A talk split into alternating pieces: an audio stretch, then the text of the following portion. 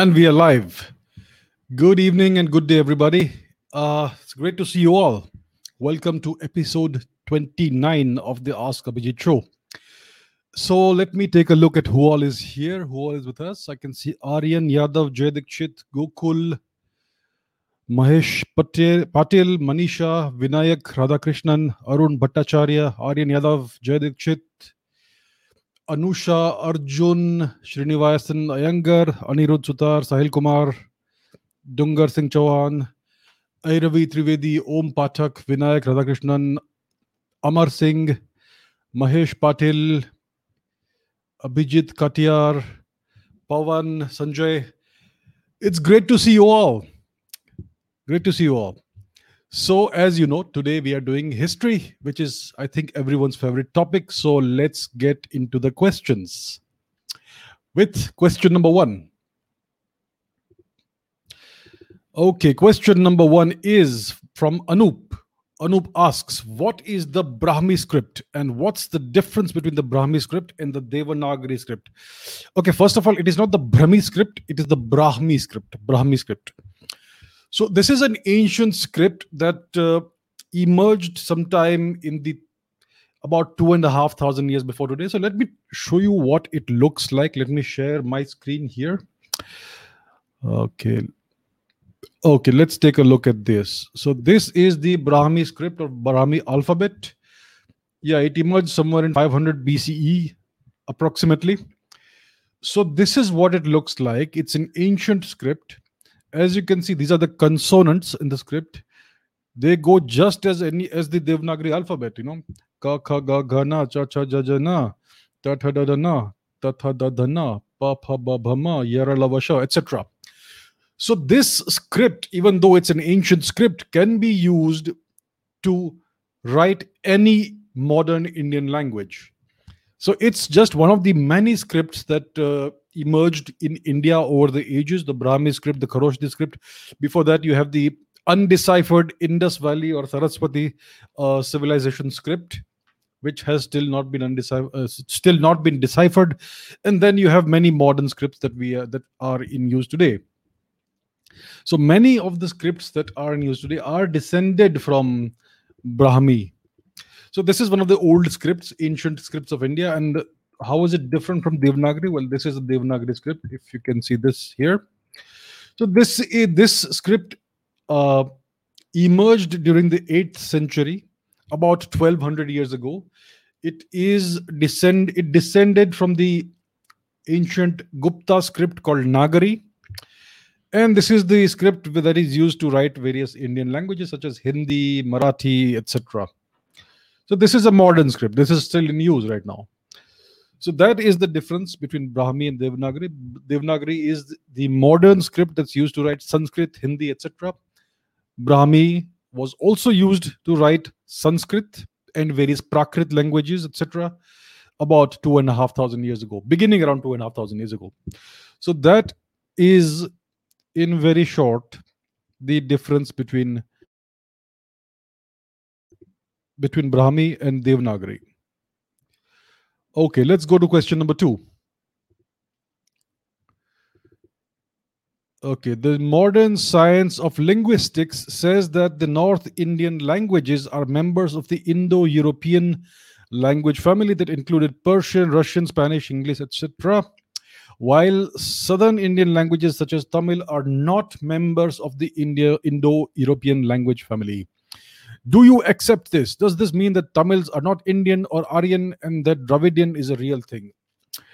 Okay, good question. So, first of all, you, you have uh, stated that the modern science of linguistics well i disagree with this very premise premise that uh, linguistics is a science linguistics my friends is not a scientific discipline and why is that so first of all it lacks a clearly defined set of rules or laws. Secondly it is unfalsifiable. A scientific theory or a scientific discipline has to be falsifiable. If you have a linguistic theory it has to be falsifiable if it is to be considered to be science. So linguistics is not falsifiable, it's unfalsifiable. Thirdly, whatever laws exist in uh, linguistics, these laws are highly malleable. They depend on consensus and when you have something like consensus between experts it means that you have politics and coalition building. So so that's why it's not a science. Linguistics can be considered to be a science only when it deals with a logical rules based language such as paninian sanskrit. So that's the only language that is 100% logical context free and rules based so linguistics can be considered to be scientific only when you look at panini's sanskrit right and the fact that linguistics lacks a well accepted and clearly defined sets, set of rules or laws, unlike physics, for instance, this makes linguistics prone to being misused to prove an incorrect hypothesis. So I hope that clarifies the fact that linguistics is not a science okay linguistics is all about coalitions and consensus and all that nonsense which means if you have a group of experts who are considered group of individuals who have been given the title of eminent linguists or, or experts then they can get together and they can put forth any theory they like and then it becomes the accepted consensus. That's not how science works right? And yes so uh, northern Indian languages, Sanskrit, etc., are members of the Indo-European language family. Now, that, now clearly there is a connection between all these languages, and the oldest known languages language of this family is Vedic Sanskrit, right? And like you said, Persian, Spanish, Russian, French, English, Latin, etc., are members of this family of this language family. Now, southern Indian languages like Tamil are classified in a different language family called the called the Dravidian language family in linguistics. Right now, it is well known that uh, genetically there is no difference between the people of northern, southern, eastern, western India, but there clearly is a disparity in the languages yes. So i don't know how how closely tamil is related to telugu for instance or kannada for instance. I think telugu has at least at least 40% sanskrit vocabulary. But yes the uh, linguistic uh, grammar and all that may be different yeah. So this this doesn't mean that tamil or kannada or telugu etc are not indian by the way. Yeah. And we don't even have a definition of what is aryan so the northern Indian languages are classified as Indo-Aryan languages, part of the larger Indo-European group. So these are all arbitrary classifications. What needs to be, what's happened is that this is all a consequence of the theories that were developed by people like Max Muller and other later linguists in the 19th and 20th centuries. So these theories are all developed by white men, by Europeans. These are Eurocentric theories. There is no linguistic research being done in India. There are no linguistics experts in India. Name one. I mean, people will say this that Iravatham Mahadevan is some great linguistic expert. And he deciphered the so-called Harappan, the, the he supposedly deciphered the Harappan script. That is nonsense. I have gone through his papers. It is complete nonsense, his so-called decipherment of the Harappan script. So he was no linguistics expert, by the way. He, is uh, he has this great reputation and he's like worshipped as a god, Iravatham Mahadevan. But, well, clearly his uh, analysis and his claims don't stand up to scrutiny. So the fact is, what needs to happen is that we need to start researching linguistics, especially the Indian languages from an Indian perspective, with and it should be done by it should be driven by Indian experts. That's what needs to happen. So far, everything that we learn about Indian history and Indian linguistics is learned from the research that Europeans have done or Westerners have done and the conclusions they have drawn. And they have uh, come up with these language families and all that. So we need to, I would say, we need to do this research a priori from, from scratch and construct our own language families based upon the logic that we have inherited from thousands of years from our ancestors, the linguistic logic, because the birth of linguistics as a discipline as a science starts with Panini. Panini himself did cite a number of older linguists who came before his time and whose work whose works are now lost but he has cited those works so the science of linguistics was there in india and when it was being done in india it was actually a science it was all algorithmic and logical today these Europeans have messed it up. There's no logic to it. So we need to rediscover our indigenous science of linguistics, and then we need to apply it to our languages. Unfortunately, there is no Institute of Linguistics in India. There's no research being done. So these are the things that I, I speak about often because these are very uh, glaring facts. So I uh, disagree that Tamils are not Indian or Tamils are not Aryan and that Dravidian is a real thing. This is all nonsense. These are foreign categories. These are categories that foreigners have imposed upon us. I do not accept, I do not recognize any of these foreign categories. We need to come up with our own categories, with our own understanding of who we, of who we are. That's what needs to happen. Okay, so first of all, there is no such thing as an Aryan ethnicity or Aryan culture or Aryan language group or any such thing all Indians are the same. All right, even Tamil, even even the people of southern India are Aryans. If if if there is such a thing as an Aryan ethnicity, it is the people of the Indian subcontinent and the people of Iran. That is the only acceptable Aryan ethnicity. Europeans are not Aryans. I mean, some people have asked me in the past that I spoke about the Indo Greeks, and some Indians have some Greek blood. Does it mean that we are Aryans? So the assumption is that the Greeks are Aryans. So the assumption is that the lighter skinned people or white skinned people are Aryans and darker skinned people are not Aryans. That is nonsense. These are the misconceptions that our education system has poured into our heads. The only ethnicity that can be considered to be an Aryan, if Aryan is an ethnicity, is the Indo Iranian people, the people of the entirety of the Indian subcontinent and the Iranians. So I hope that answers this question. It's, yeah, right. So let's go to the next question. This is by Mayank. Europeans initially colonized the world for spices. Then why is it that most of their food is still bland? yeah, that's a great question. I mean, you should try Dutch food.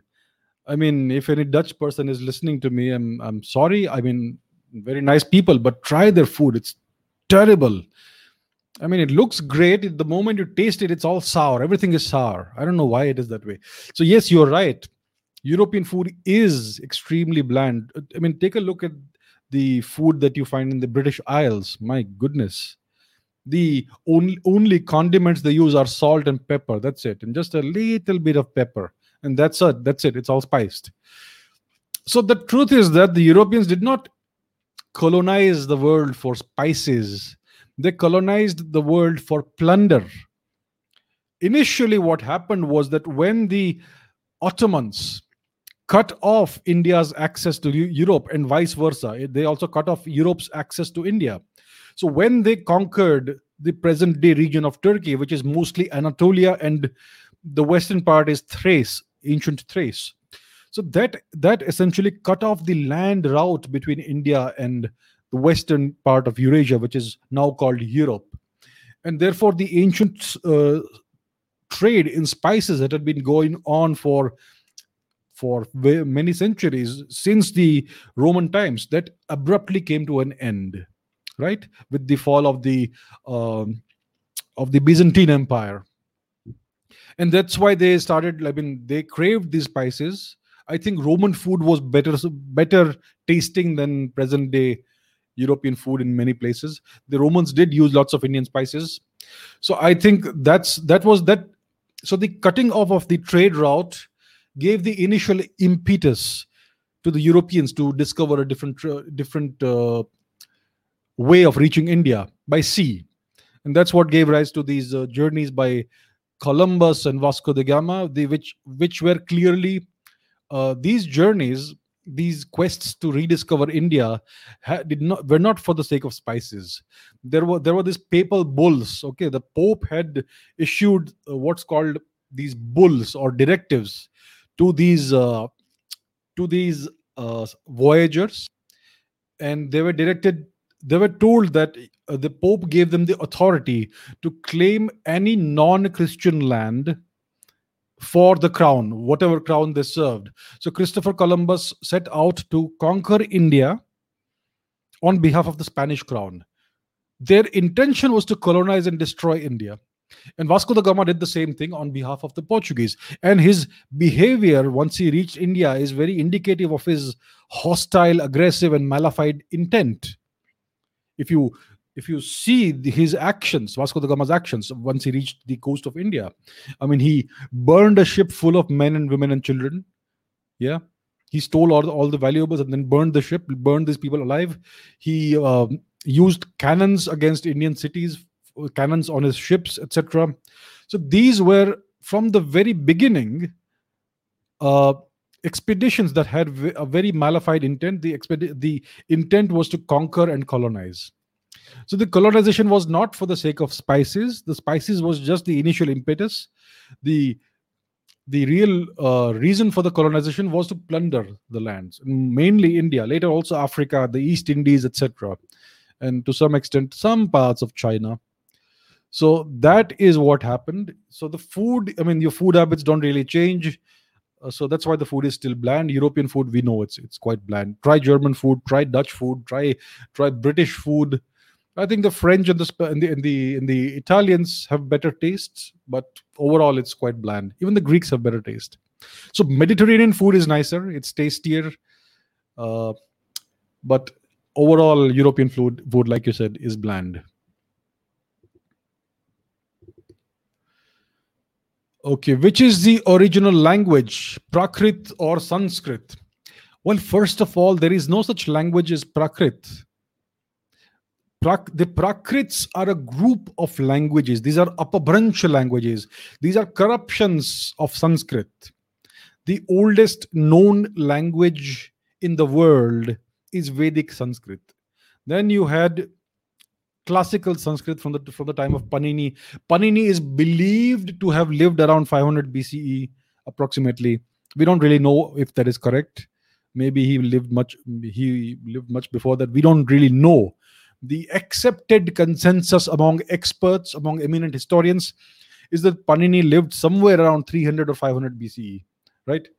So that is considered to be the era of classical Sanskrit or Paninian Sanskrit. The Prakrits came after that.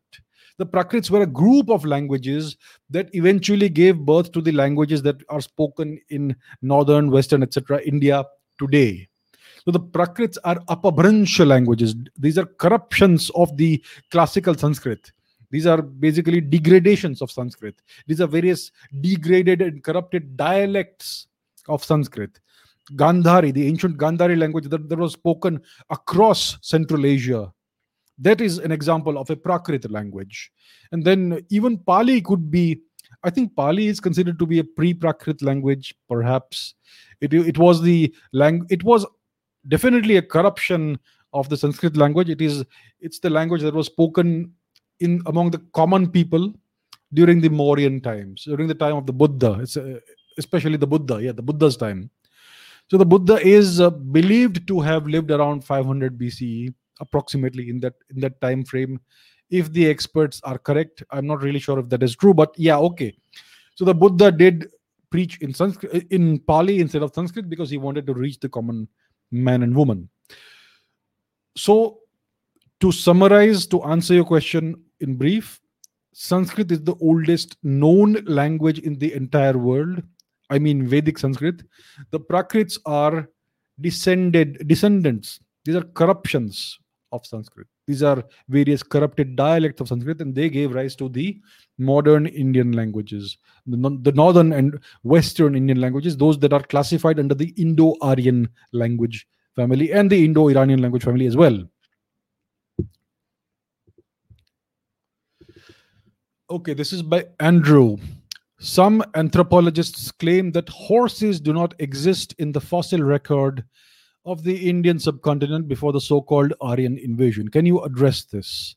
Obviously, horses were an essential part of the chariot warfare described in Sanskrit texts. Why do they make this claim and how to refute it? This is an excellent question, sir. So, yes, they do make this, this claim that uh, there were no horses in India, and that's why it is the foreign Aryans who brought the horses from Central Asia. They brought the horses and chariots into India during the invasion, and that's why you have this reference to horses, etc. But they claim that before that during the Harappan times, etc., there were no horses. The horses only came with the Aryan invaders of India. So that is the claim. So let me refute this claim. It's a very good question. Uh, let me share an image.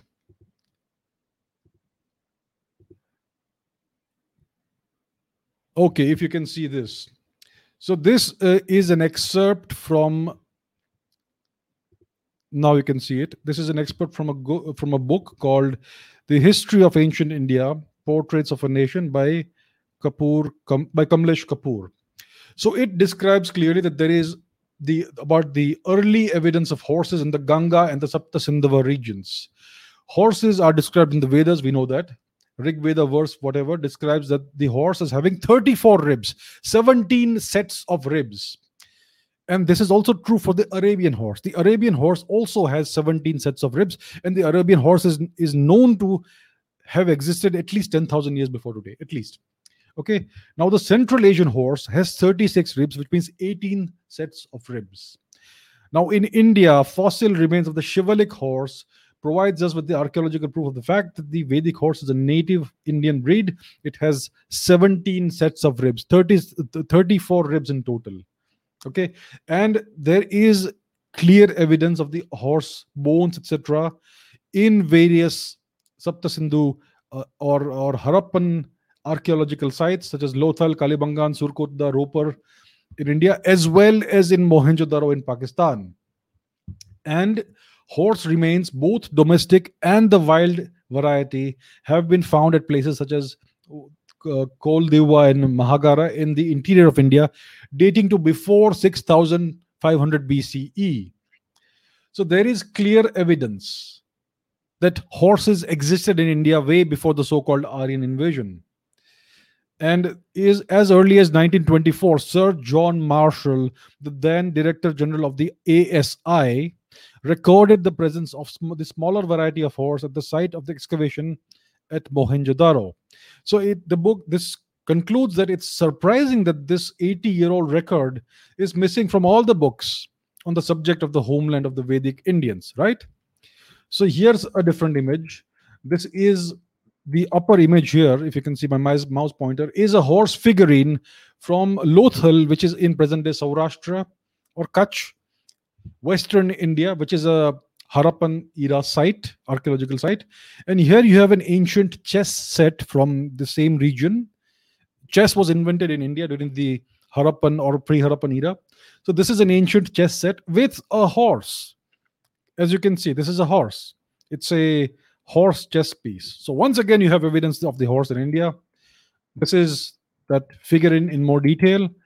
And now we have this inconvenient fact. This is the Bhimbekta Caves rock shelter in central India. This, this dates back from the Upper Paleolithic era, which starts around 50,000 BCE up to around 10,000 BCE. Now, human habitation has been known in this place for at least 100,000 years. And as you can see, this ancient rock art in India depicts horse riders it's very clear. I mean, it's unmistakable that, that these are horse riders. Here is another one. This seems to be a, a scene that depicts a battle of some kind. People riding horses and holding javelins or spears. And here, once again, you have what's clearly a stallion or stallions. And these are ancient, very ancient paintings, right? So this is unmistakable, irrefutable evidence of the presence of horses in India thousands and thousands of years before today. And we have the evidence from the Harappan uh, region the, in the Harappan sites such as Lothal, Mohenjo-daro, and even pre-Harappan sites, which means before this region became an, a proper civilization, an urban civilization. Before that, it was rural and it was like less developed. There is a so-called pre-Harappan phase that's around 8,000 years before today. So even in that time, you find horse remains. So it is incredible. It's it's very surprising that you have this sort of uh, misinformation that is being being spread in the name of scholarship that there were no horses in india before the so-called aryan invasion which is supposed to have happened three and a half thousand years before today Now, once again, according to their own logic, if there was an Aryan invasion three and a half thousand years ago, which came in from Central Asia, then why don't we have horses with 36 ribs in India? Why do we only have evidence of uh, archaeology, I mean, uh, fossils of horses with 34 ribs in India? So it this is this makes it very clear that this so-called uh, academic and scholarly claim by all these eminent historians is a complete outright lie and fabrication. And this essentially puts to rest the entire horse argument in favor of the so called Aryan invasion theory. Okay, this is by Dheeraj. Did Nehru help China to conquer Tibet by providing food supplies such as rice? Well, once again, we have to deal with the great Shri Nehru. So let me share an image, share a, a website that I have, because you should not take my word for this. You should see it for yourself. Okay, so this is an article that references a book by Claude Arpi, Nehru's India helped China conquer Tibet. So let's let's read this. Let's read this together. So, the Chinese invasion of Tibet, which culminated in the 1962 war between India and China, has often been portrayed as the great Chinese betrayal, a stab in the back, as Jawaharlal Nehru would say, with much pain and anguish. Claude Arpi, in his 2017 book, Tibet, The Last Months of a Free Nation, provided, proved with fresh shreds of evidence that the notion of betrayal was a farce. It was a stab from the front, as M.J. Akbar observed in his biography on Nehru, for the then Prime Minister Shri Nehruji and his comrades refused to see the writing on the wall for more than a decade. In his latest book, Will Tibet Ever Find Her Soul Again? Arpi comes up with another explosive revelation that Nehru's India supplied rice to the invading PLA troops in Tibet when they were busy rampaging and decimating the Tibetan way of life and culture in the early 1950s. The most grotesque incident of this period was the feeding of the PLA's troops with rice coming through India, writes the France based, France born expert on Tibet and China. Without Delhi's active support, the Chinese troops would not have been able to survive in Tibet. Tibet, before the massive Chinese influx of the 1950s, was a self sufficient society, etc. Uh, they only ate barley, roast barley, known as tsampa, which had been their staple food for centuries. The influx of fresh troops brought the first serious problem in the new coexistence between the Chinese occupants and the Lhasa government, the availability of foodstuff. To overcome the food crisis in Tibet, Chairman Mao and his comrades looked towards India. S.K. Krishnarthi, Krishna, Krishnatri, the Indian trade agent ITA in Gyantse, mentioned that the Chinese government had requested the government of India for an agreement allowing facilities for the transport of food and other supplies through India. The Chinese government wanted transit facilities for 10,000 tons of food grains through India as a special case. Mr. Nehru first agreed after careful consideration to allow the transit of around 3,000 tons of rice to Tibet. Uh, while pointing out the transport problems, the government of India expressed their willingness to consider it together with all outstanding issues, etc. And sadly, but not surprisingly, the Tibetan part of the story was soon forgotten. Blinded by dark ideological lenses or even duped by China's Bhai-Bhai chimera, India refused to see the true nature of communist China and its devastating presence in Tibet. It did not even grasp that China was hitting out at India when it gave a call in the 17 point agreement to drive out imperialistic forces from Tibet because India had a diplomatic and even a military presence in Tibet.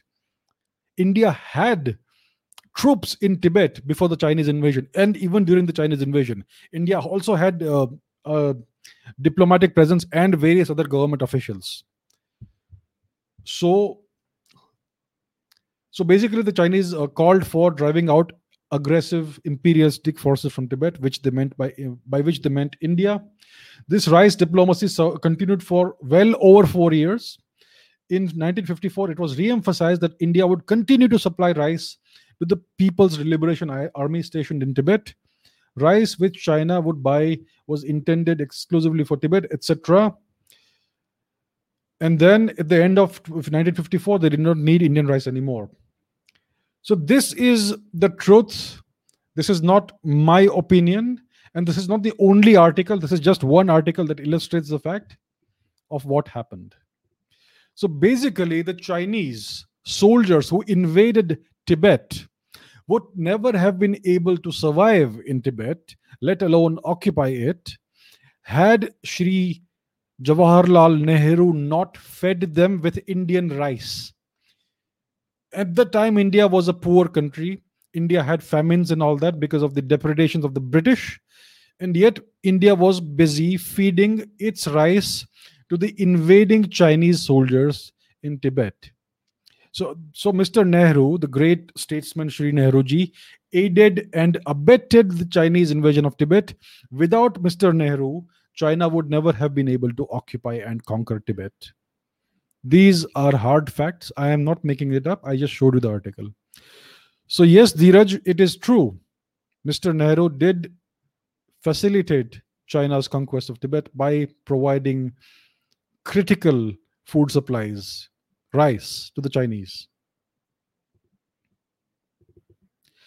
Ishan asks, What are your thoughts on the non aligned movement and India's post independence, post World War II foreign policy of non alignment as a whole? It was, what is, what is my thought? What are my thoughts? It was detrimental to India's interests. It harmed India immensely. The non aligned movement was an exercise in mediocrity. It was an exercise in not pursuing your national interests. Mr. Nehru believed that he was a great world leader, a great statesman, and he wanted to propose an alternative form of, of geopolitics in which small, insignificant countries get together and say that we are not aligned with either the USA, USA or the USSR. But this was all hypocrisy because Mr. Nehru basically turned India into a Soviet satellite state. India was a Soviet ally during the Cold War. It's well known. I mean, nobody can deny that fact. So India, on the one on the one hand, said that it was non-aligned. It was part of the non-aligned movement. On the other hand, it was a Soviet satellite state. So it was complete hypocrisy. It harmed India immensely. India would have benefited greatly if it had pursued its own national interest in a hard-nosed fashion. So this was this was one of the most terrible foreign policy blunders in India's modern history. It basically set the tone to what India has become today a soft punching bag kind of state which can't influence affairs even in its immediate neighborhood. Ganesh asks, I have always wondered what was the actual size of the ancient cities described in the Mahabharata and Ramayana. What were they like compared to current cities, and what was the politics like? As we hear about Janapadas and such in Ramayana. What's my insight?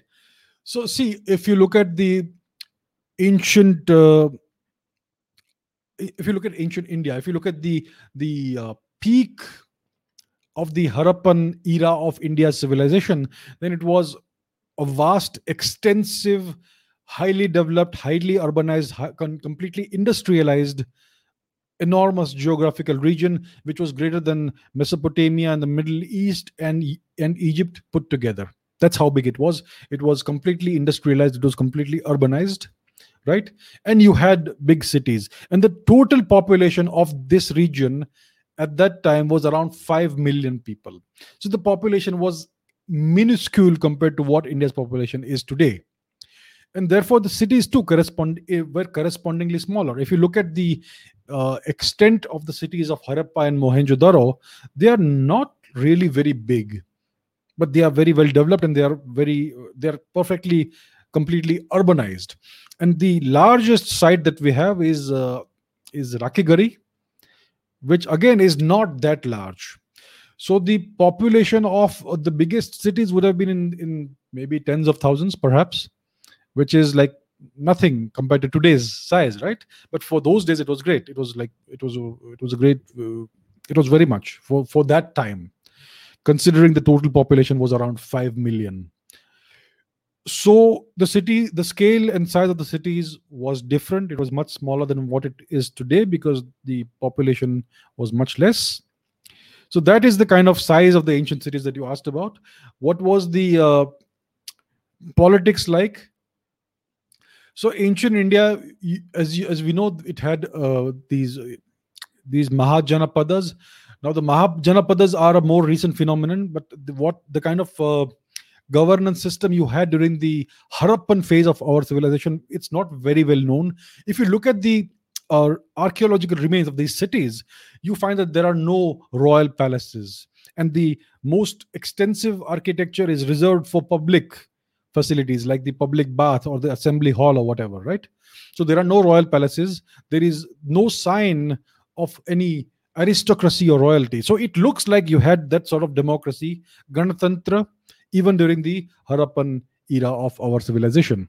And during the Mahajanapada era, we clearly know that these we had Ganatantra, which is democracy. So it was a democracy with um, a king at the top. So basically, you would have an assembly of people who would elect the king. The king was not hereditary, right? The the uh, the title of king was not hereditary. Often it would be passed on from father to son, but through elections.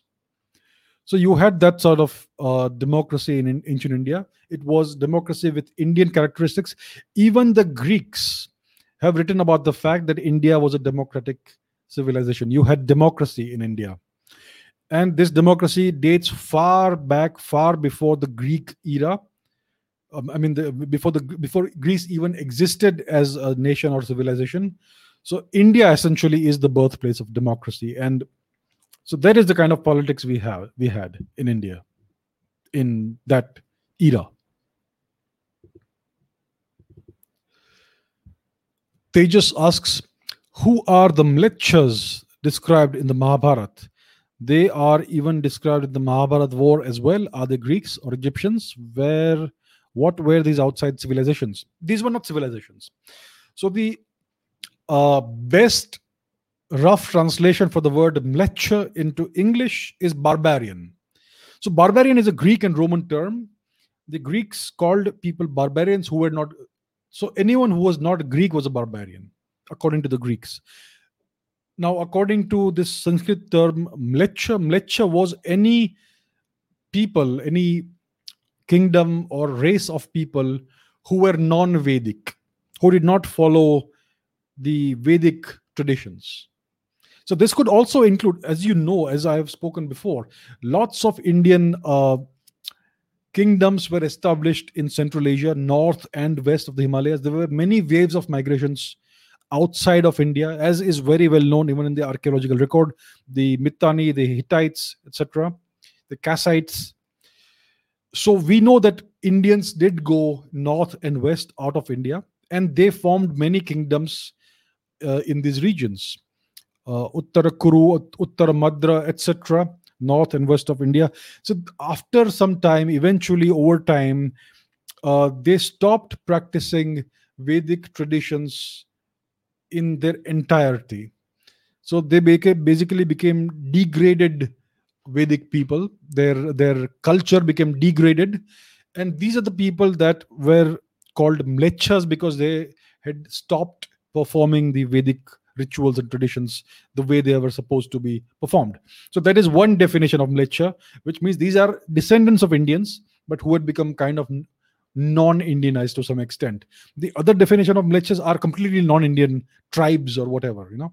So, for example, the Greeks can be considered to be a non-Indian tribe. They are the descendants of the Rigvedic Alina clan, but over the millennia they became very much non-Indian so the Greeks were, called, were called mlechas, and and various other other tribes and ethnicities were also called mlechas. So the best definition is those who don't follow the Vedic way of life. That is mlecha. So it is the best equivalent word in English is barbarian, someone who is not cultured and not civilized. That's what it means. Harshavardhan asks, why are there mentions of discrimination in the Mahabharata era, such as Eklavya, Karna, etc.? Did these scenarios really take place? Were they not allowed to gain education and teachings? Well, I don't know where these claims come from. Karna was indeed a student of Drona, Drona Acharya, who taught the uh, the uh, the Kauravas, right? I mean, how did Karna become a, a bosom friend of of uh, what's his name, Duryodhan? How did they meet? They met while being trained by this great uh, guru Dronacharya in the in the various uh, martial arts. So Karna did receive martial arts instruction from Dronacharya. I don't know what distortions have been made to the story. I think there are certain Indian serials that depict this scenario differently. But if you read the actual text of the Mahabharata, you will know that Karna did indeed receive instruction from, Dron- from Dronacharya. So there's no discrimination there. There was afterwards, later, a, con- uh, um, a tournament, an archery con- uh, contest in which the Kauravas and Pandavas competed against each other or something like that. And before each contestant was to start his uh, demonstration of his of his uh, prowess, each contestant was supposed to announce their lineage. So the Pandavas and the Kauravas were clearly royalty; they had royal lineages, and Karna did not have that. So that's why before Karna could announce his lineage, Duryodhan uh, said that he is not a king, but uh, Duryodhan made him the king of Anga, I think, Bengal. So that elevated Karna to the status of king. So obviously there was a difference between the aristocracy, the royalty, and common people. That exists everywhere in the world. I don't call that discrimination of any kind. Unless you're a Marxist. I mean, even in a Marxist society, you have classes. There's no such thing as classless society. Now, what about Eklavya? Well, Dronacharya was the teacher of royalty. His his vocation, his his his job, he was employed by the aristocracy, by the royalty, right? By the by the Kauravas to teach the Kauravas. I mean, he, I know that he was a great teacher. He was good at teaching martial arts. It doesn't mean he, he was in a position to accept any random student who came up to him and said, "I want to I want you to be my guru." It doesn't work like that. He was not the only guru in Bharatvarsha. There were thousands of such gurus, but Eklavya wanted to be his shishya and Dronacharya had to refuse it. Right? So I don't call this discrimination. It's not a case of discrimination.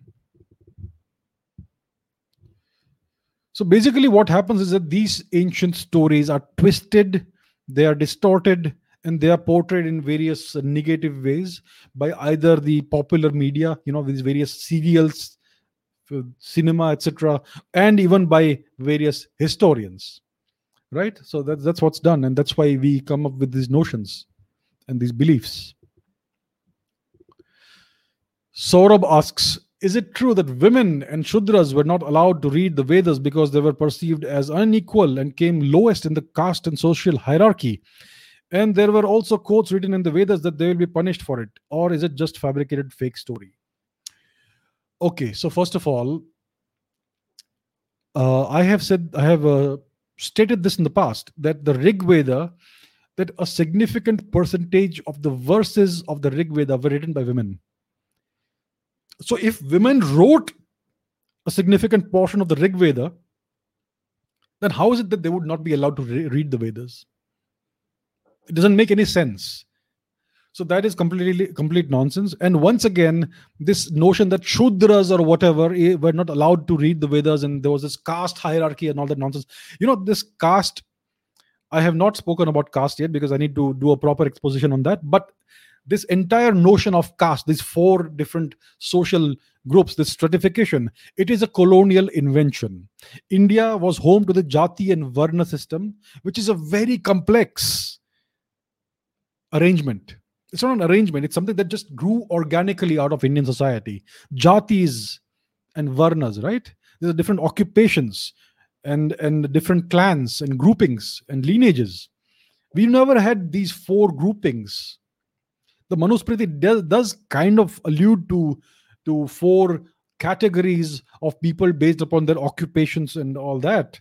But it was never rigid it was never set in stone. There was always social mobility. The person the great man who wrote the ramayana was born in a certain social category and by the time he was done with his work he was at the highest social category of, as a, as the as the author of one of the great texts of india.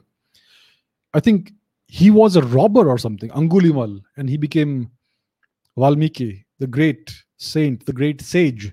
So that shows that through your actions, you could rise to any status. And again, the, this claim that certain social strata were not allowed to read the Vedas, well, that is debunked by the works of the great uh, of, of Dharampal. So Dharampal compiled an extensive set of statistics from the 19th century during the British occupation of India.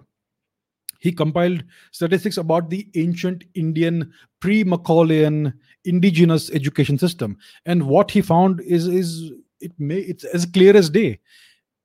Boys and girls got were equal were equal when it comes to education. They both got the same education, and again, boys and girls of every single class or so-called caste of society where all they all got the same education in india's ancient education system so all these claims that are made by western historians and marxist historians these are aimed at dividing and fragmenting indian, indian society and making indians ashamed of who they are.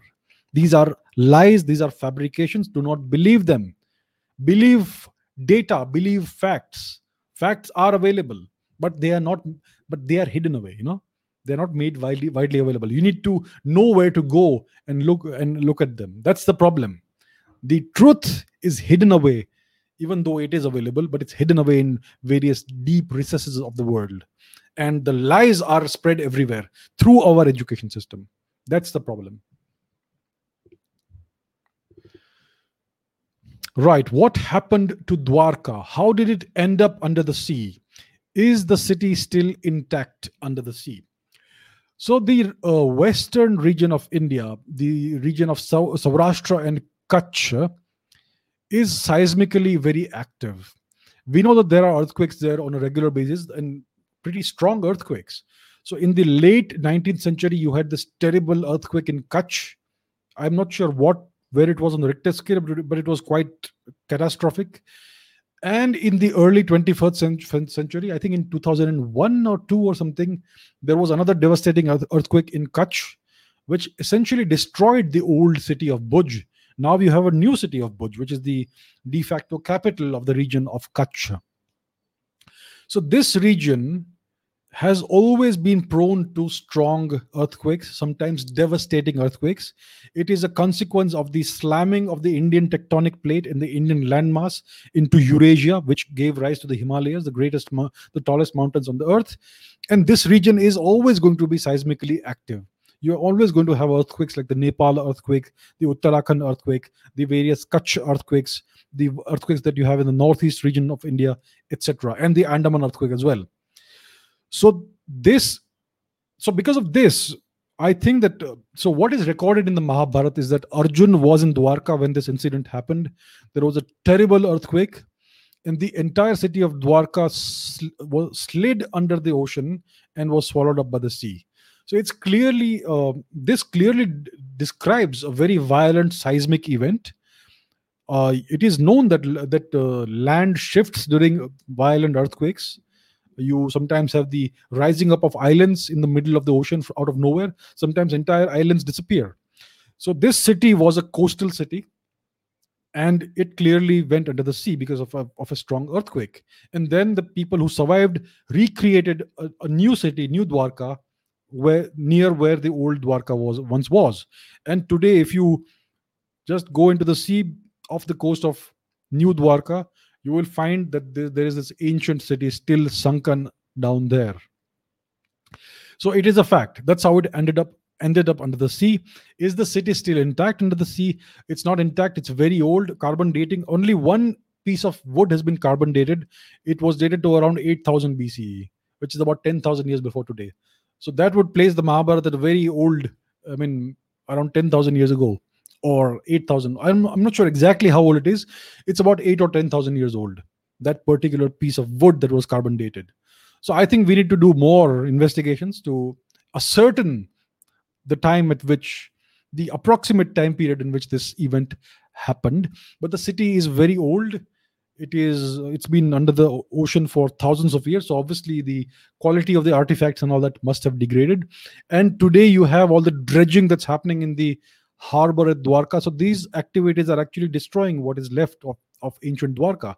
And this is being done. I mean, I, I'm not, I don't understand how these activities are allowed in such an important archaeological site. So the city is not intact. It is under great threat today. Rahul asks, is that is it true that Helen and Chandragupta were lovers and that they wrote letters to each other that caused marriage and Indo-Greek collaboration? Here's what happened. Chandragupta Maurya was the first, he was the founder of the Mauryan dynasty, the Mauryan Empire. Uh, his mentor was the great Vishnugupta Chanakya.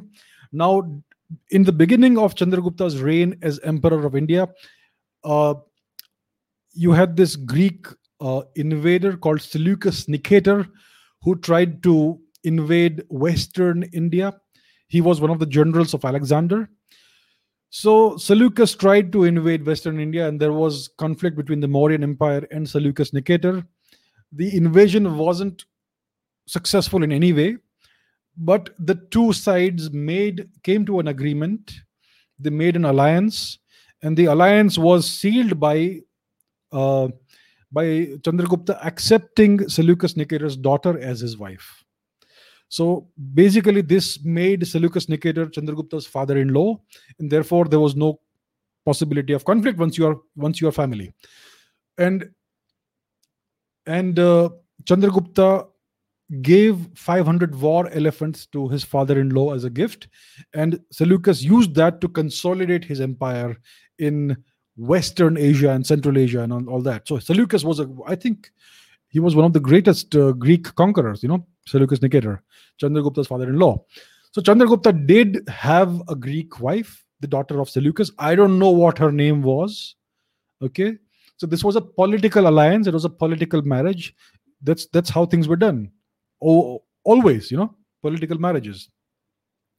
So, yes, one of his wives, he had several wives as the emperor of India. One of his wife, wives was the daughter of Seleucus Nicator. I am not sure if the if this lady was the mother of Bindusar who succeeded Chandragupta, who was Chandragupta's son and the second emperor of the Mauryan Empire. But yes, one of his wives was Greek. We don't know what her name was. I think there are some Indian TV serials who have portrayed a Greek lady called Helen as Chandragupta's lover or girlfriend or whatever who becomes a wife that's all fiction the truth is the facts that we have at our disposal are what i just outlined we don't know what her name was Okay, Hussein asks, please shed some light on native Indian wars against the East India Company and the British. I see a list of battles mentioned in Wikipedia. There's a link there. However, these battles are generally ignored and not discussed. And what's not discussed is how Indians tried to fight invaders just like the Native Americans fought. Yeah, good question. I've opened this link uh, here. Let me let me share it. Just give me a minute. Let me share that. I will share the link that you have mentioned. Here we are. Okay, so this is tribal revolts in India before Indian independence, a list of such revolts in the 18th century, the 19th century, which you have many more, and the 20th century before independence. So yes, there is a great deal of of uh, pushback against the British occupation of India by various people who are described as tribals in this particular article. So yes, we did have that. Now let's understand what really happened. So what happened is that you had a number of tribal revolts, and these were basically by people who dwelled, who lived in various forests. So India was was replete with forests uh, those days. Today, the forest cover in India is about 10 12% of the entire uh, land area. I think during the 19th, 18th, and 19th centuries, it, it was much more. So, what happened is that the British had created these so called Forest Protection Acts okay the colonial british government of india. So basically this converted about a quarter or a fifth of india's land mass into so-called protected forests which were actually prime hunting ground for the british. So the british always had this tradition of protected forests in england. From the time of William the Conqueror and his descendants, etc., you had these protected forests in England, which were which only had one purpose to serve as hunting grounds for the royalty. So no commoner was allowed to be to come into that forest, to trespass into that forest, and if any commoner would do that and would actually kill a deer or something, that person would be hanged. So these forests, these protected forests, like the New Forest in which William Rufus died by accident, apparently, that's another story. So these forests were basically nothing but hunting grounds for the royalty. So once the British occupied India, they did the same thing here in India. And they called it the uh, Forest Protection Act, but it was basically just to turn a quarter of India's landmass into hunting grounds, prime hunting grounds for not the royalty, but for the British officers, etc., of the East India Company. So the forests, basically, almost all the forests in India were made into government property. Exclusive hunting rights were given to the British officers. And India's puppet kings, so-called princely rulers, they acted as agents of the British. So whatever forest land would fall under the domain the the nominal domain of a of a princely ruler was basically they would act as conservators and agents of the british in that right?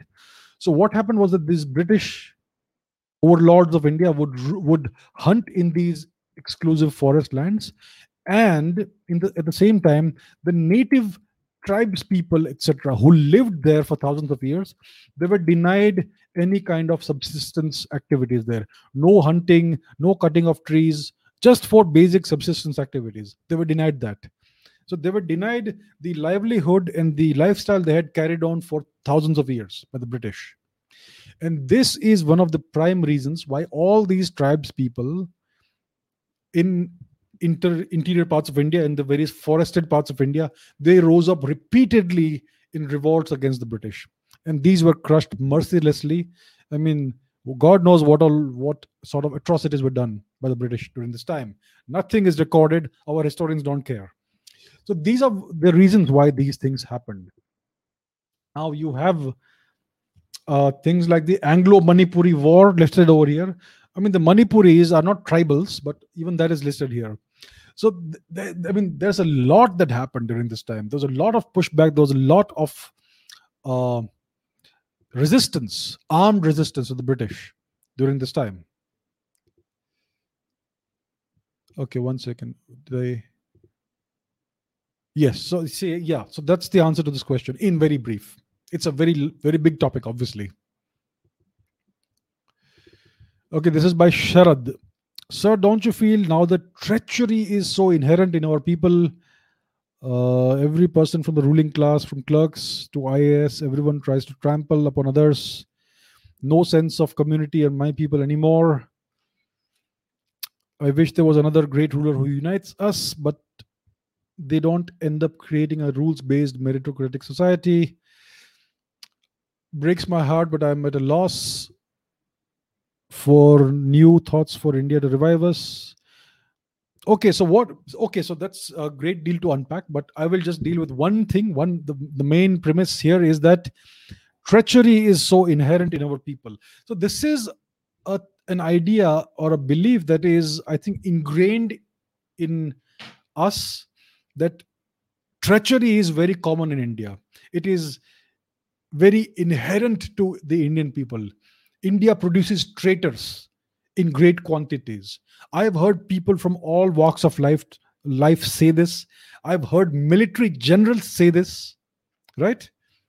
People who served in the Indian armed forces, they also believe that Indians have this tendency to be traitors.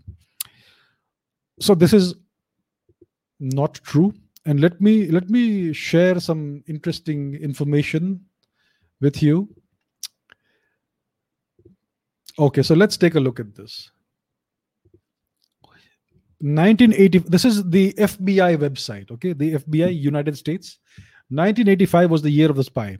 The Cold War was in its last gasps, but you would never have guessed it by all the moles in the US government who were passing secrets to the Soviet Union. So you had all these different spies. John Anthony Walker Jr. You, he was a U.S. Navy warrant officer who worked for the Soviet Union, who passed secrets, top cryptographic secrets to the Soviets for more than 17 years, compromising at least 1 million classified messages. He recruited three other people with security clearances into his espionage re- ring his brother, his son, and his friend, etc. You had Jonathan J. Pollard, who was in the intelligence in the Navy's anti terrorist center.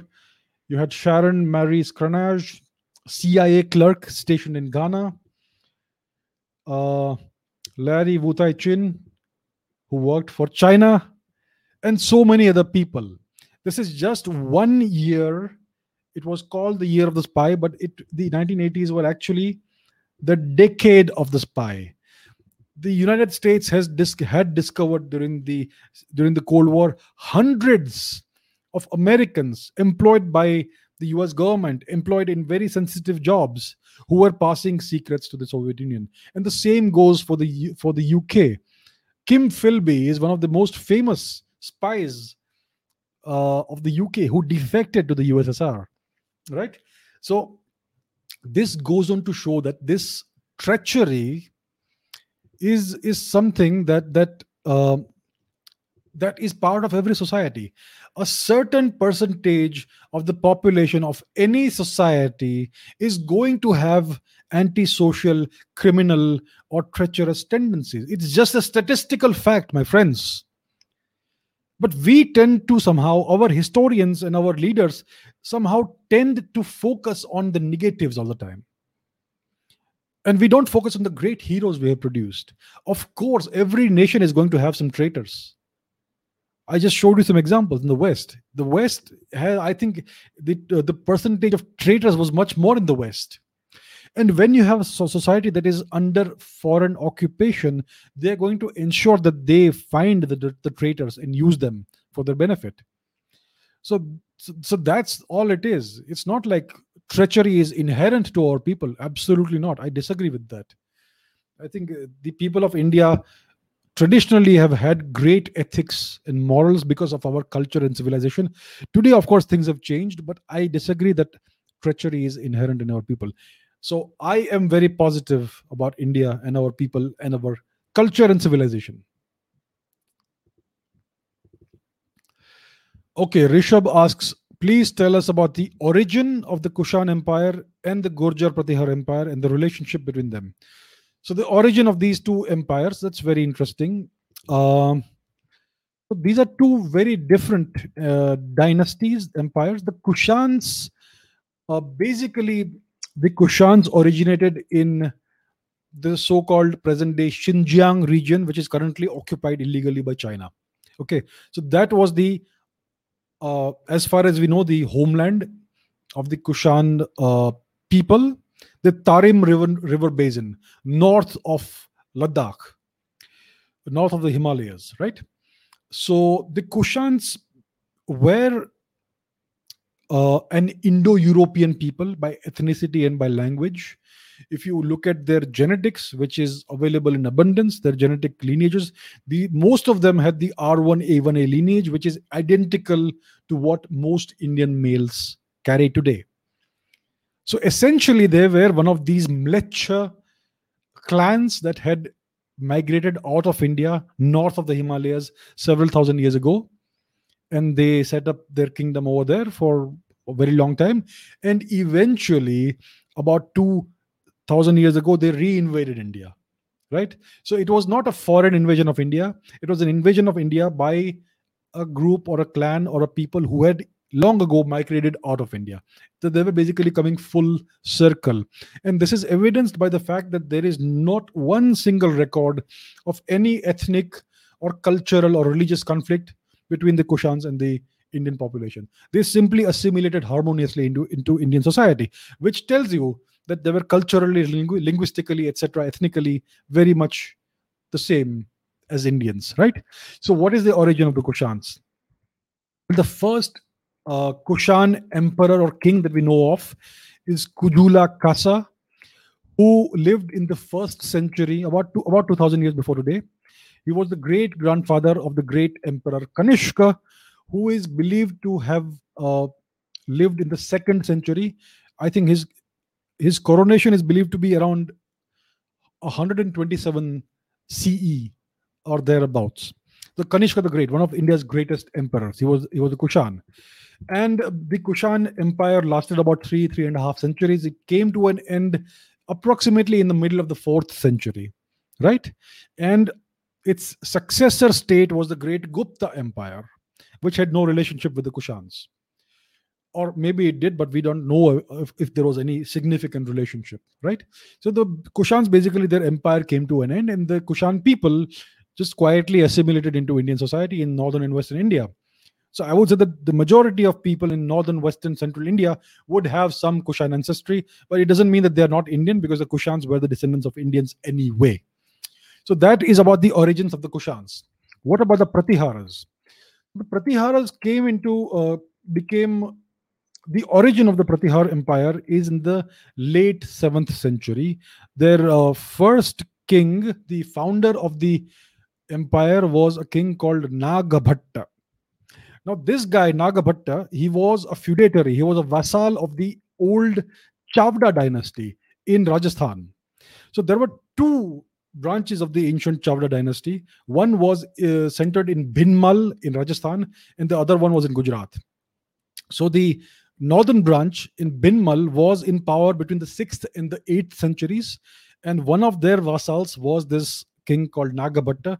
After the northern branch of the Chavda dynasty declined and fell out of power, Nagabhatta became a king in his own right. And he was a king in the 8th century, right?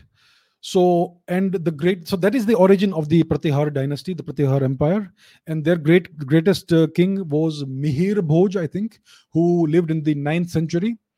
And the uh, this dynasty also came to an end in the 11th century when uh, Mahmud Ghazni sacked and conquered Kannauj. The guy who was repeatedly uh, pardoned by Indians who defeated him. That guy. So it's a lesson of history. We should never have pardoned and let that guy go and escape with his life. Anyhow, so I hope that gives you an idea of the origins of the Kushan Empire and the Gurjar Pratihar Empire. Rishikesh asks, as per historical view, what's the difference between Rajputs and Kshatriya? Is it right that modern Rajputs are descendants of white Huns, Scythians, or Shakas? If not, where are these communities gone? Okay, so first of all, there is no difference between Rajputs and Kshatriyas. I mean, Rajputs are Kshatriyas. Kshatriya is the Kshatriya uh, part of Indian society is traditionally the people who have been warriors as their primary occupation, and the Rajputs were that. So the uh, question of the origin of the Rajputs is is very much open today because there's no research being done in, about this. See, the Indian historians hate the Rajputs because uh, because they represent the best of Indian society. They were very brave. They were glorious. They were valorous, and they defended India for centuries. I mean, look at what happened in Persia. The the demographics and religion of Persia changed completely within a couple of decades after the Arabic invasion of Persia. Just within 20, 30 years, the entirety of Persia was completely transformed. It had become an Islamic country, as we know very well. Now, when these Turkic, Arabic, etc. invasions of India happened, India resisted for centuries. And the spearhead of the Indian resistance, the great, the great shield of India, were the Rajputs. The Rajputs defended India for centuries.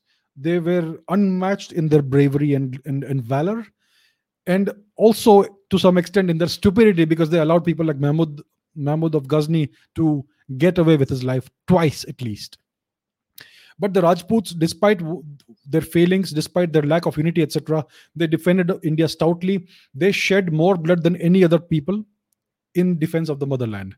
And that's why the Indian Marxist historians hate the Rajput, and that's why their accomplishments are always denigrated or, or you know, uh, not spoken about. And that's why there's no research being done into the origin of the Rajputs. So there are three different uh, uh, schools of thought. One is that they are descendants of the white Huns, the Shweta Hunas. The second is that they are descendants of uh, of uh, these Scythians, the Scythians, the Indo-Scythians, who were again descendants of ancient Indians. They were Mlecchas. And there is a third school of thought, which says that the Rajputs are Indo-Iranians, Indo-Sasanians. So we don't we don't really know what it is.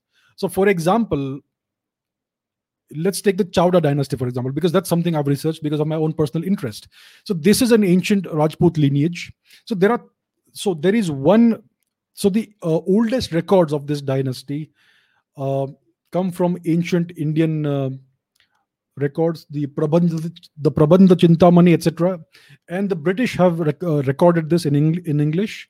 So, according to one version of the British history of the Chavdas, the Chavdas were the descendants of the great king Nahapana, who was a Kshatrapa, who was a Scythian, an Indo-Scythian king. He was a very great king. He was he he is mentioned in the Greek account called the Periplus of the Erythraean Sea. So he was a very great ruler, but he is not spoken about. I mean, no one in India knows about him today. So, according to one version of the British history of the Chavdas, the Chavdas are descendants of the of, of this king Nahapana.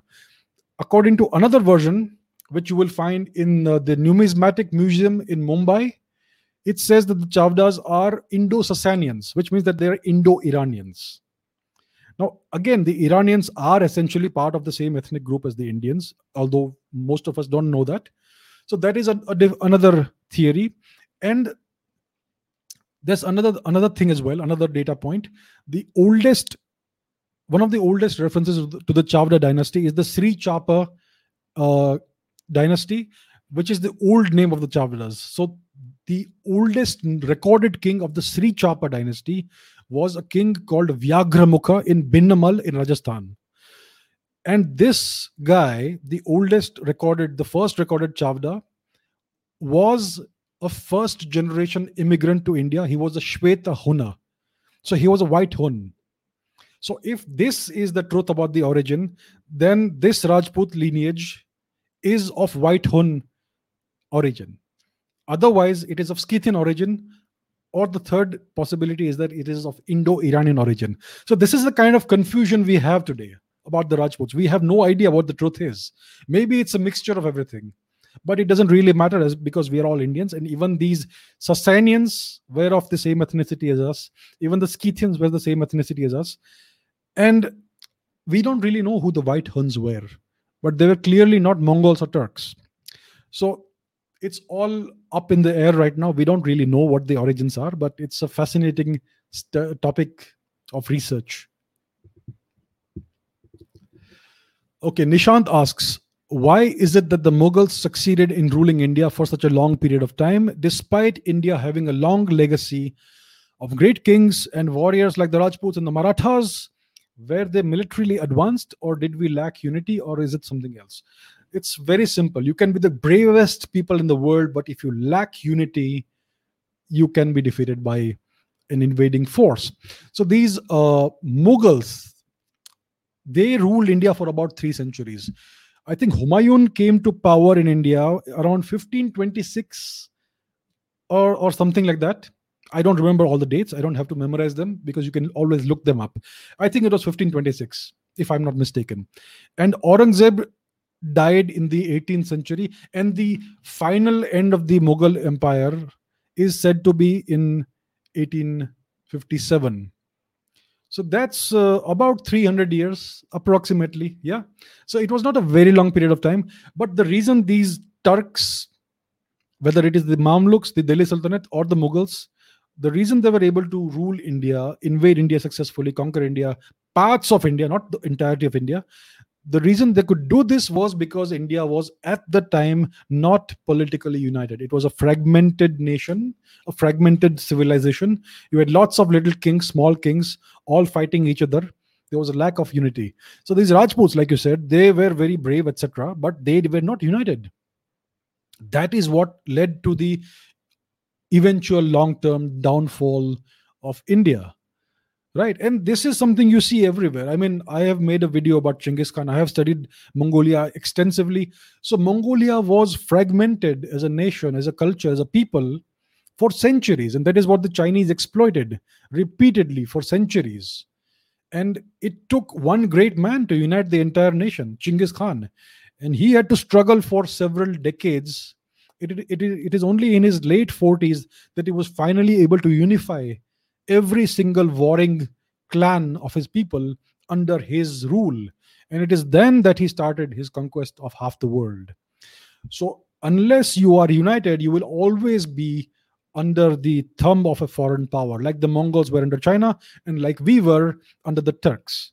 So, it is all about a lack of unity. The Mongols had, had always been great warriors, but because of their lack of unity, the Chinese could manipulate them any, time, any way they wanted. Indians were also, we always have had this martial tradition, this great warrior tradition from the time of the Mahabharata and the Ramayana. So, despite having this great tradition, because of this lack of unity that we had at the time, that is why these foreigners were able to rule us. Okay, Kandarp asks According to Prithviraj Raso, written by Chand Bardai, Prithviraj Chauhan defeated Muhammad Ghori 17 times and let him go every time. But the 18th time, Muhammad Ghori captured him, etc. However, I say that there is only two battles. There were only two battles of Tarain, and Prithviraj was defeated in the second battle. Which one should be considered true?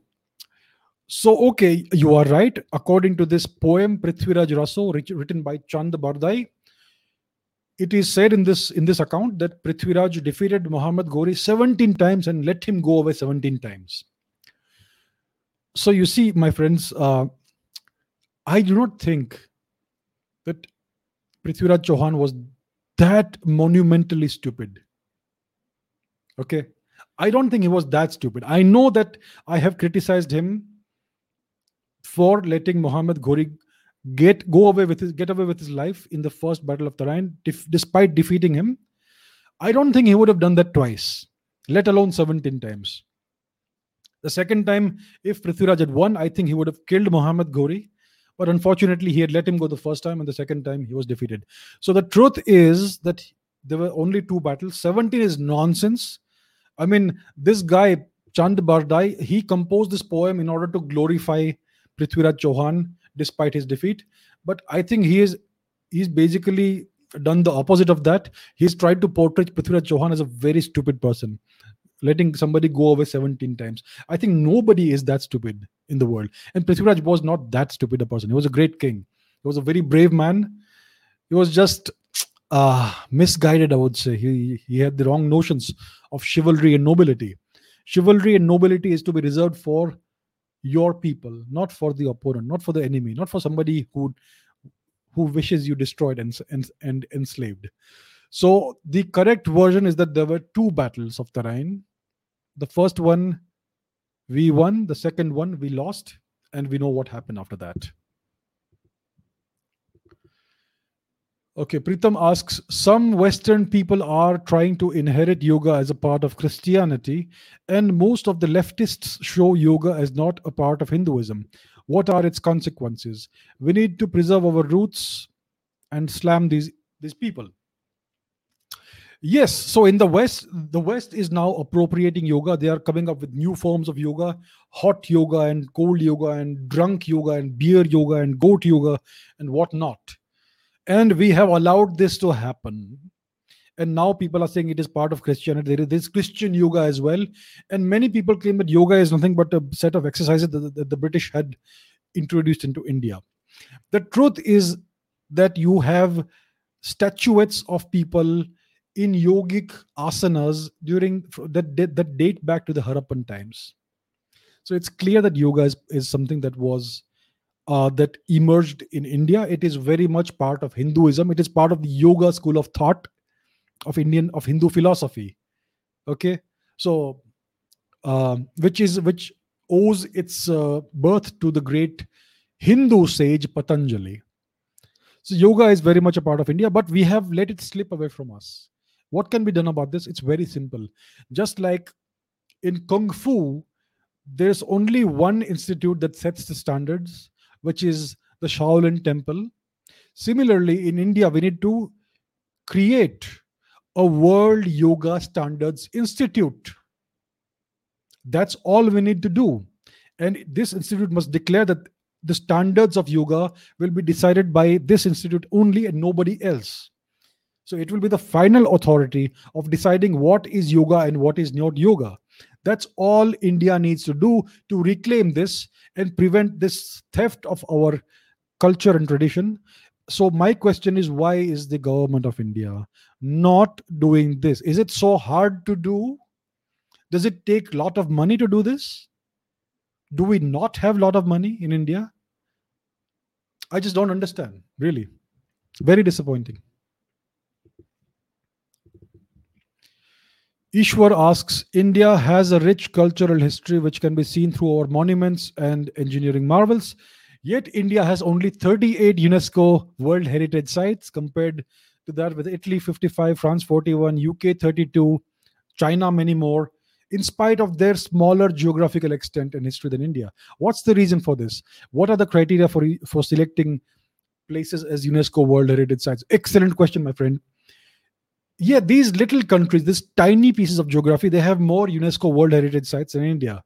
And if you look at the list of World Heritage sites in India, you will see that a significant percentage of these so called World Heritage sites are colonial sites, either Turkic uh, monuments like Humayun's tomb or the what's what's it called the what's the tower there's a tower, right, in Delhi. I forgot the name. Whatever the tower is, Qutub, Qutub Minar, yes. And then you have these churches and convents in Goa, which are built on top of destroyed Hindu temples, and so much more. You have the so-called uh, the the Victoria Terminus station in Mumbai, which is now called as Shivaji Chhatrapati Shivaji Terminus. Now it is a British uh, it is a British building. The British constructed it with our money.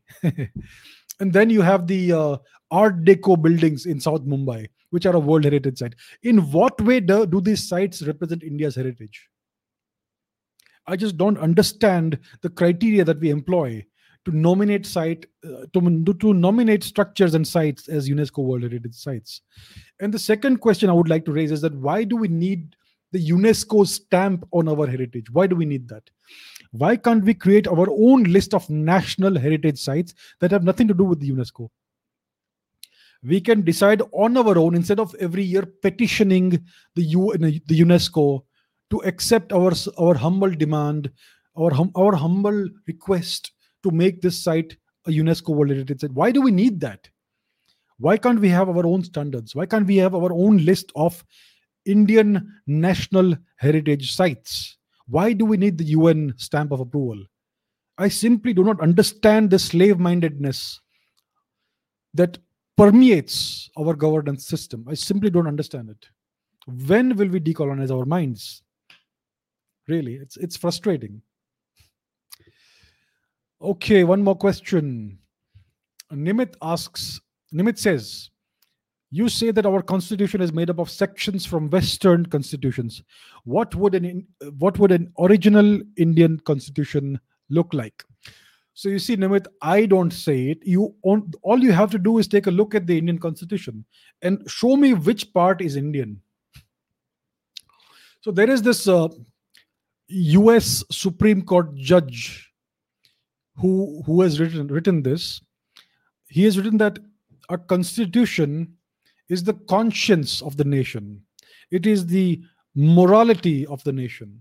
So what a constitution is essentially it's the it's the moral foundations of the legal system and everything else in a country. It's the ethical foundation of everything that is in the country all the institutions the laws everything. So that's what a constitution is.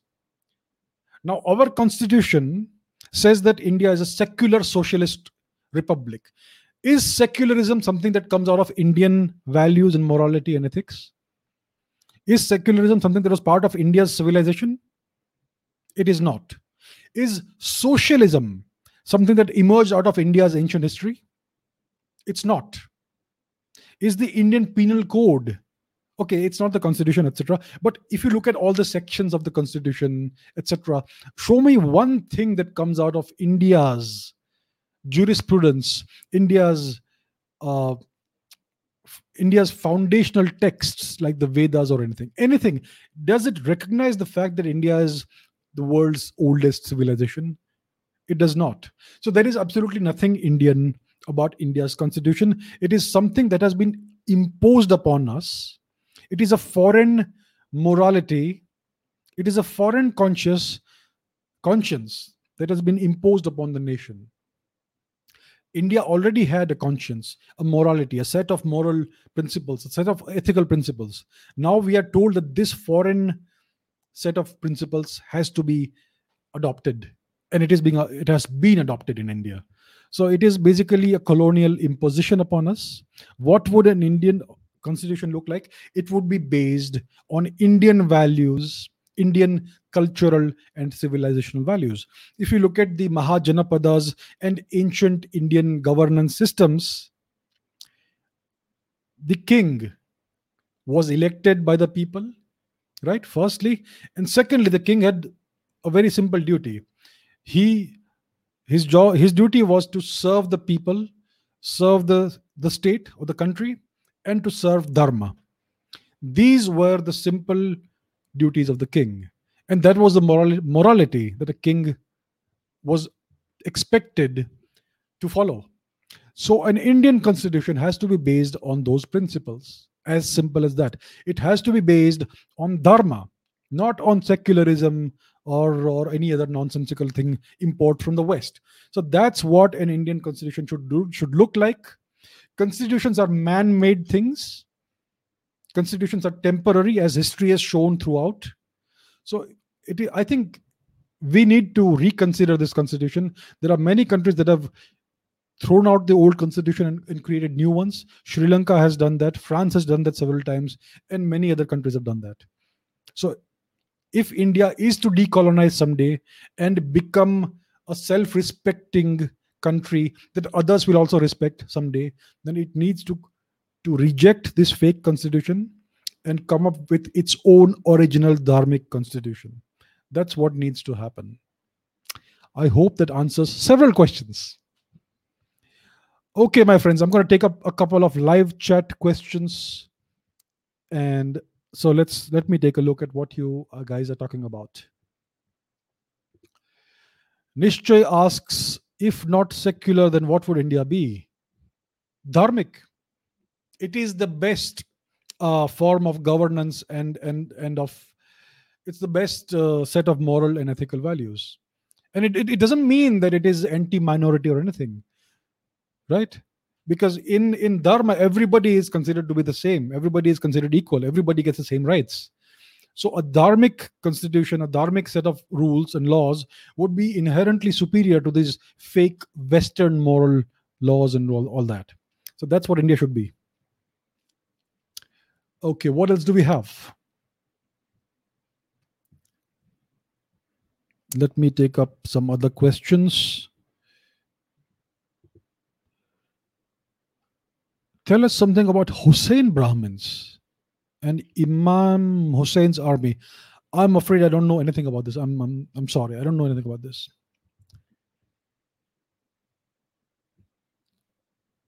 Okay. Uh, some more questions.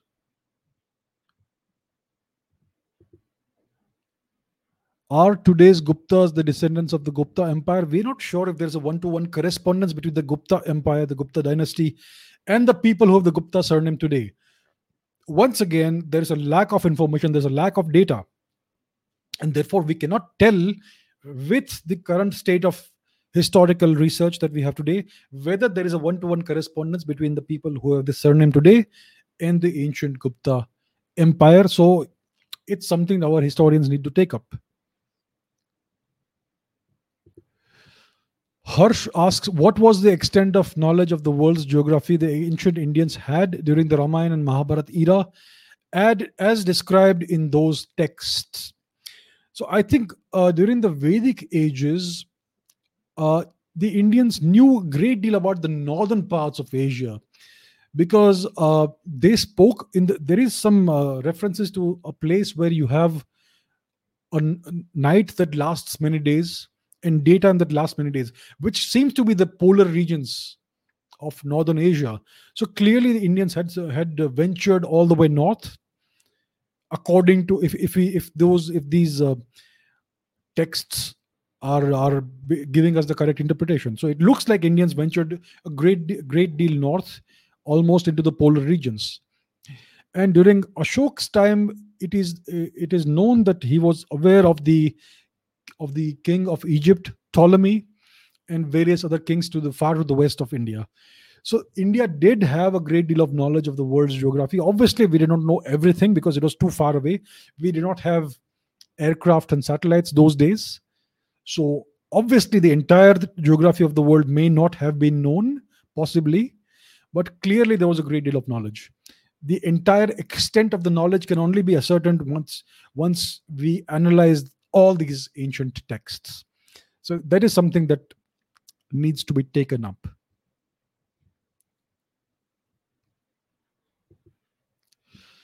Aditya asks, do you believe that Netaji died in a plane crash or survived and lived as Gumnami Baba till 85? And was he present with Lal Bahadur Shastri in Tashkent? I don't think he died in any plane crash. I think he survived. I think it is most likely that he he was the the person who is called Gumnami Baba. So I think that that story is is more credible than the plane crash theory. I don't think he was present with Lal Bahadur Shastri in Tashkent. There is a photograph in which it seems there seems to be a person who looks somewhat like Netaji Subhash Chandra Bose, but there's another image in which the same person looks different. So I don't think that theory is is very credible.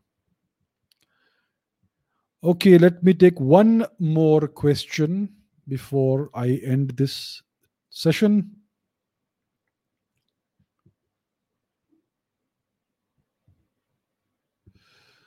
Okay, Akshit asks, can India use Chanakya's Arthashastra for about political science and economics to progress? Absolutely, yes. Those are timeless principles that are um, expounded upon and described in great detail in the Arthashastra. I think I have the book somewhere here. So it tells you a lot about this kind of the system of taxation that was prevalent in those days, the kind of economics you had, the kind of geopolitics that was uh, that is that he prescribed Vishnugupta prescribed and the kind of statecraft that he prescribed. And those are timeless principles. India can can benefit a lot if india's present day leadership were to follow those principles. India would benefit a lot from that. Unfortunately we have forgotten about chanakya and we are worshipping gandhi. So that is the great tragedy of india today. All right my friends thank you very much uh, I'm going to wrap it up now. It's been 90 plus minutes. Thank you so much for participating. Thank you for your wonderful questions. And I will see you in the next episode. Thank you very much. Have a good night. And before I before I wrap it up, I would like to thank all of you who have become members of this channel. I very, very much appreciate it. Thank you so much. And with that, I bid you all a good day and a good night. And I will see you in the next episode. Bye.